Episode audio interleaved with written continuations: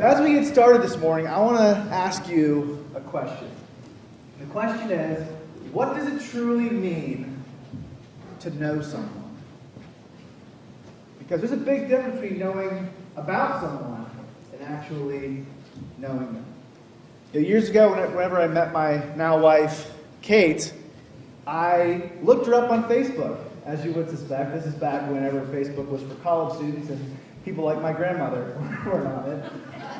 And to be honest, I studied her page a little bit. As a guy who never had a girlfriend before, never had much romantic interest thrown my way, I needed all the help that I could get to up my flirtation game, right? So I found out a lot of things about her. Her friends, where she went to high school, favorite bands. So let me ask you a question. Did I actually know Kate at this point? No, I did not. If I said that I did, you say, no, you knew a lot of things about her because you stalked her Facebook. At that point, I didn't know, truly know her.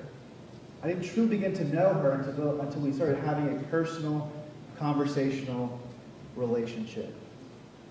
You know, In a much greater way, the Christian life isn't about, about accumulating a bunch of facts and interesting tidbits about Jesus. It's not about being able to get a perfect score on a scriptural trivia contest. The point of knowing Jesus and His Word that so we can become more like Him, engage Him in genuine relationship, and, tr- and truly be changed from the inside out. The knowledge that we have about Jesus shouldn't just stay in our brains. It should go down to our hearts, it should go through our mouths, into our hands and our feet. The knowledge that we have about Jesus should transform how we think about anything, how we feel about every, everything, and how we treat everyone. So, as Pastor uh, Dan mentioned earlier, we're in the midst of our PBJ campaign. We're calling and challenging each other to pray for non Christians around us, to seek out ways every single day to be a tangible blessing and to shine the light of Christ in our communities, our neighborhoods, our schools, and our workplaces. But the thing is, if you want to be an effective prayer, if you want to be an effective blesser, you must constantly evaluate and work on your relationship with Christ. Throughout this message, I want to show you why knowing and being in relationship with Jesus is so important for leaning into the person He created you to be and doing what He has called you to do. All right, so, why is knowing Jesus so important? Number one, because no one is more important than Him. Because no one is more important than Him. This first point may seem very simple and very obvious, but man, it's really hard to live in light of. I think we can all agree that we live in a culture that worships at the altar of fame. Instagram and TikTok are filled with these influencers who are basically famous for being famous. There are so many reality shows out there that are centered around the most self centered people you'll ever come across. There are like a bajillion ESPN substations that run 24 7 about the most athletically gifted people on this planet. If you were to go out in the streets of Pittsburgh today and ask this question, the question is who is the most important person on the planet right now? What kind of answers do you think you'd get? You might hear the President of the United States, another world leader, a wealthy titan of industry. What if you made that more personal? Who is the most important person in your life? You'd hear things like my mom, my dad, my wife, my husband, my kids, my best friend. Let me narrow that focus even more and direct that question to you. Who is the most important person in your life? Can you truly say, can I truly say that Jesus Christ is the most important person in our lives? Well, the answer to that question changes from not just day to day, not just minute to minute, but second to second. You know, most of our problems and all of our sinful choices are born out of this one sad reality. We often don't think that Jesus is enough for us. We very often don't fully believe that Jesus is the most important person in our lives. When we choose to give into temptation, whenever we choose to do something that we know we shouldn't do, we're declaring to God, this thing can give me something that you cannot. We don't say it with our mouths, but we say it with our actions. When we choose to not be in the Word, when we choose not to be in prayer for a day or several days, we're telling God, my schedule, my job, all those other things are more important than spending time with you. God has given us so many good gifts. He's given us so many pleasures, so many things for us to enjoy, but they can never, ever usurp His place as supreme in our lives. Even our family, even our friends. You know, again, God's given us these good gifts of children, spouses, and friends, but our love for these people should pale in comparison to our love for Jesus Christ.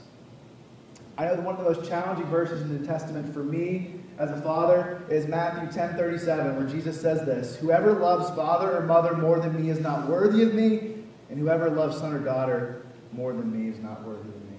Is it hard for anybody else besides me? Yeah, I've been a dad for about two and a half years now. I can honestly say I can't think of much I wouldn't do for my kids. For those of you parents, you know it's impossible to put your love for your kids into words. But that love I have for my son Sam, my daughter Emmy, should be multiplied times a million I'm talking about my love for Jesus. There never has been or ever will be someone more important than Christ. The study of him trumps the study of world leaders, American presidents, innovative inventors, celebrities, even our spouses, and even our kids. Who could possibly be more interesting? Who could possibly be more significant than the creator of the universe and the savior of sinners?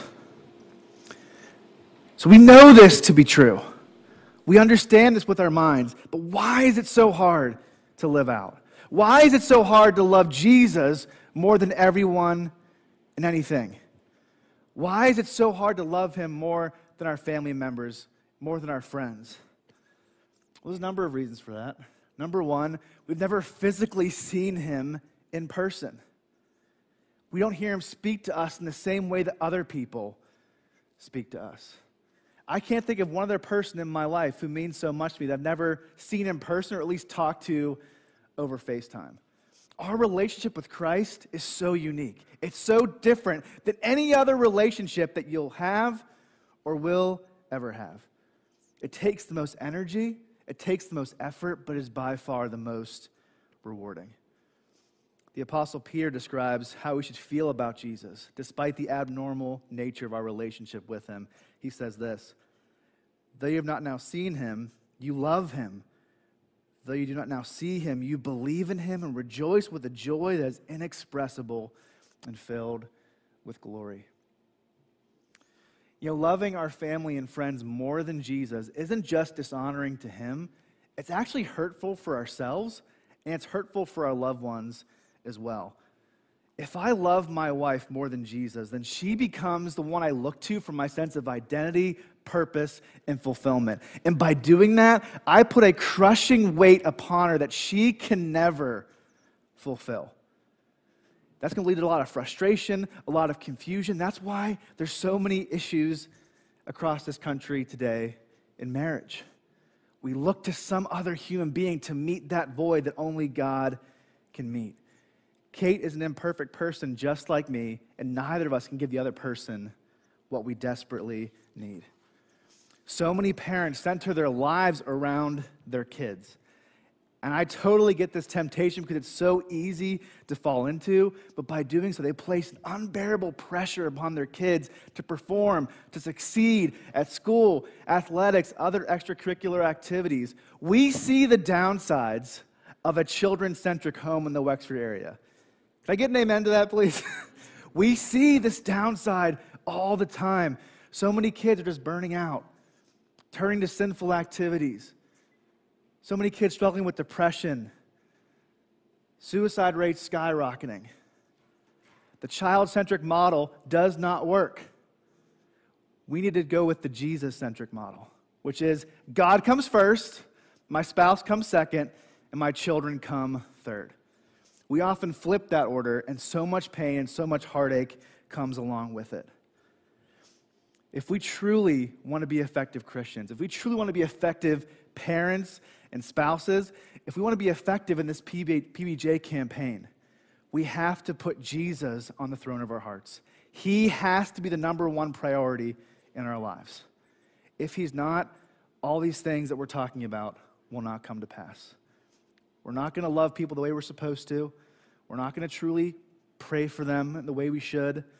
We're not going to effectively bless them. Jesus has to be number one. This is a battle we all have to engage in. And again, as I said earlier, it's a battle of second by second.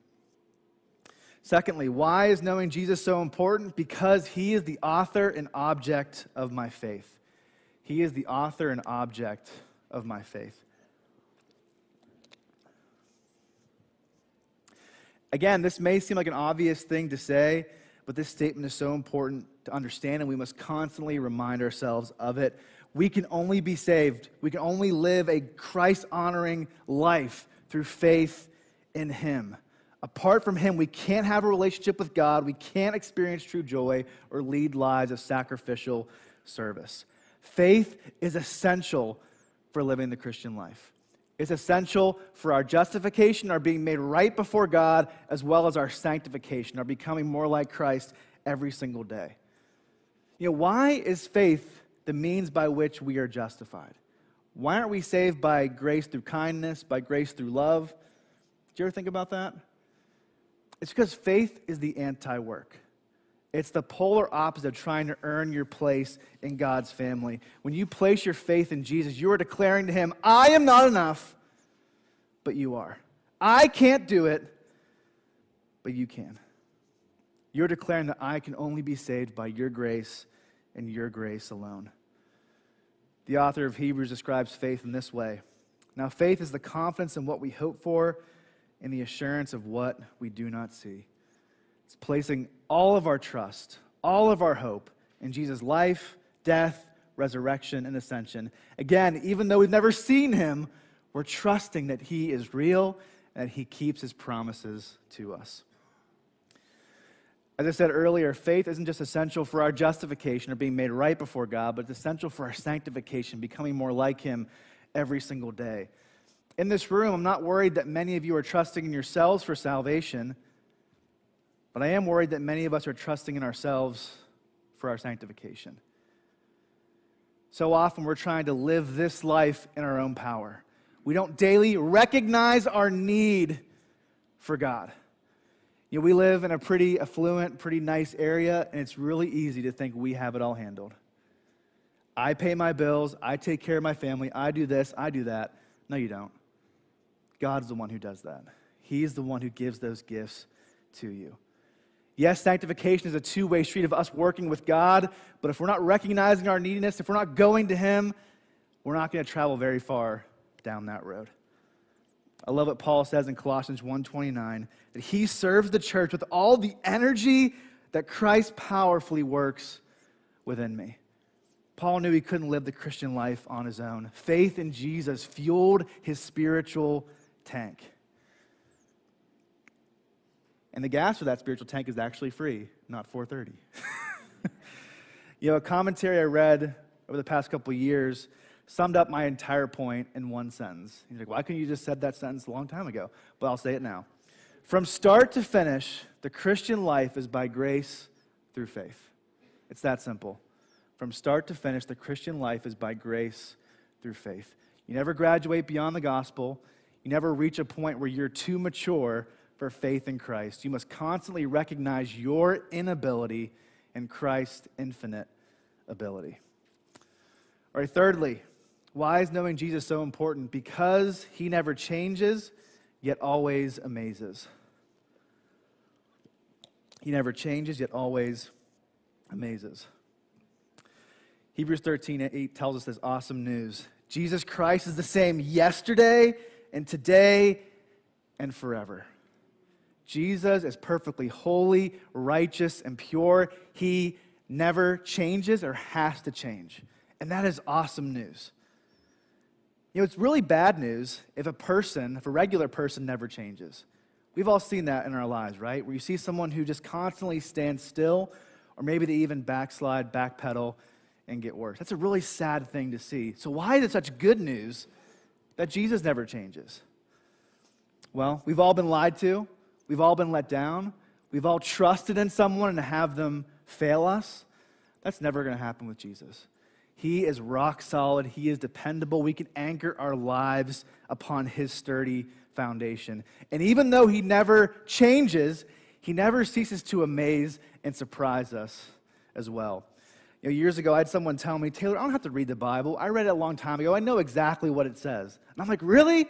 I study this Bible for a living. I still feel like there's so much I do not know.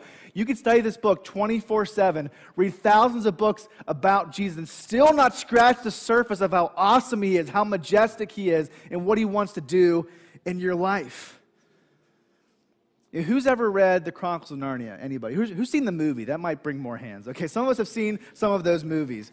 Well, for those of you who don't know, this is a seven book series that was written decades ago by C.S. Lewis, and it centers around these young kids who travel to a magical land named Narnia And there's only one character who appears in every single book, and who is that? Aslan. And Aslan, as you can see, isn't a human being, he's a talking lion. And C.S. Lewis said that Aslan is how he would imagine Jesus would appear in a magical place like Narnia. In the fourth book, Prince Caspian, Peter, Susan, Edmund, and Lucy come back to Narnia. They meet Aslan again, and Lucy is just amazed by how much bigger Aslan looks. And she says, Aslan, you've gotten bigger. And he says, Actually, I haven't. But every year you grow, you will find me bigger. The more we grow, the more we mature in our faith, the bigger Jesus Christ will look to us. He never changes, but hopefully our perspective on him changes from day to day. Hopefully, our awe of him, our love for him increases with each passing year. You know, being consistent in prayer for non Christians, looking for ways to be a blessing, shine the light of Christ, and developing relationships with unbelievers, that may seem overwhelming to you. Maybe you look at the goals of PBJ and you think, that's just too much for me. I can't do it. You know what? You're right. You can't do it. Let's pray. No, I'm just joking. you can't do it. But guess what? You have an awesome God who is way bigger than you can possibly imagine, and He can do it through you. He is on your side, He is in your corner. You are small, but He is big.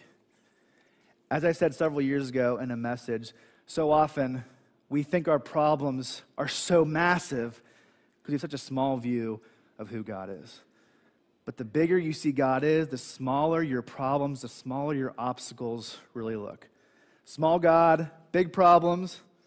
Big God, small problems. All right, finally, why is knowing Jesus so important? Because I need to become more like him. Because I need to become more like him. You know, one of my favorite verses in all the Bible is John 3:30 a lot of my favorite verses are really short summations of the Christian life, where John the Baptist says this He must increase, but I must decrease, talking about Jesus. The goal of our lives is to become the most sanctified and Christ like versions of ourselves we possibly can. We'll never attain perfection in this life, but we should want to move forward with each passing day. Realistically, our sanctification is like an up and down line chart. One day we're doing really good, maybe one day we backslide. We grow in one area, we stall out in another, but hopefully that line graph is moving surely and rightly in that direction towards Christ. If you want to become more like him, you have to fix your eyes on him. You know, 10 years ago when I was in college, I met up with a friend at the Geneva Student Union. He was just really struggling with a lot of different issues. A lot of them were born out of issues with his parents, going back to when he was a kid, where there's a lot of alcoholism and abuse going on in the home. He said, Taylor, I just don't want to be like my dad. I said, I totally get that. Who do you want to be like? Who do you want to be? He's kept saying, I, I just don't want to be like my dad. I said, again, I get that, but that's not enough. You can't just focus on who you don't want to be. You have to focus on who you want to be. When you're driving, where do you look? You look forward at the road so you can get safely to your destination. Now, what if you keep looking to the side of the road thinking, I don't want to drive off the road and crash in that ditch. I don't want to drive off the road and crash in that ditch. You're going to drive off the road and crash in that ditch. You have to keep your eyes firmly fixed ahead of you to drive safely. In the same way, you need to keep your eyes firmly set on Christ to become more like Him. Keep your eyes glued on Him at all times. And I wish I could take credit for that advice, but I really just kind of stole the words of Hebrews chapter 12, verses 1 through 2. Therefore, since we are surrounded by such a great cloud of witnesses, let us throw off everything that hinders and the sin that so easily entangles, and let us run with perseverance the race marked out for us, fixing our eyes on Jesus, the author and perfecter of our faith. For the joy set before him, he endured the cross, despising its shame, and sat down at the right hand of the throne of God. If we truly want to fix our eyes upon Jesus and become more like him, we have to learn from his example. This is why we're challenging everyone in the church right now to read the Gospel of Luke together over the next two months. And after my sermon's over, Amber Stites will come up to explain more about this reading plan and what it looks like. You know, every single time I return to the Gospel of Luke and the other three Gospels, I'm just constantly amazed by Jesus. I'm amazed by who he is. I'm amazed by what he does. He's so good. He's so loving. He's firm when he needs to be. He's everything that I wish I could be. And I'm so sad of the days that I'm not like him. You know, whenever I study him in the Gospels, I'm reminded of his greatness and my lowliness. I'm reminded of how much more I have to go in my journey, but I know along the way He will be with me and He'll give me the grace until I cross that finish line someday. But in the meantime, we must all cling to the words of John the Baptist, as I said earlier. He must increase, but I must decrease. Say that out loud with me. He must increase, but I must decrease. Do you really mean that? His plans and His purposes must far outweigh our own. His holy desires must replace our worldly ones. His servant like attitude must push out our negative and self centered attitudes. His love must replace our indifference and hate. This world desperately needs more people like Jesus. Are we willing to meet that need? Are we up to the task? In the midst of this J section of PBJ, Jesus is calling us to grow closer to Him. He's calling us to be molded into His image. Let us submit to that process and stop resisting. Let's pray. Lord, we thank you for your Son. We thank you for all that He has done for us and all that He continues to do for us. Lord, this time in history is so difficult. So many uncertainties, so many confusions, so many frustrations. Lord, we thank you that you are our solid rock. You are our foundation. The whole entire world can be shaken and is being shaken, but you never will. Lord, help us to set our hopes, our expectations, our longings on you alone. And Lord, help us to effectively shine your light to show your love to everyone we come across. In Jesus' name. Amen.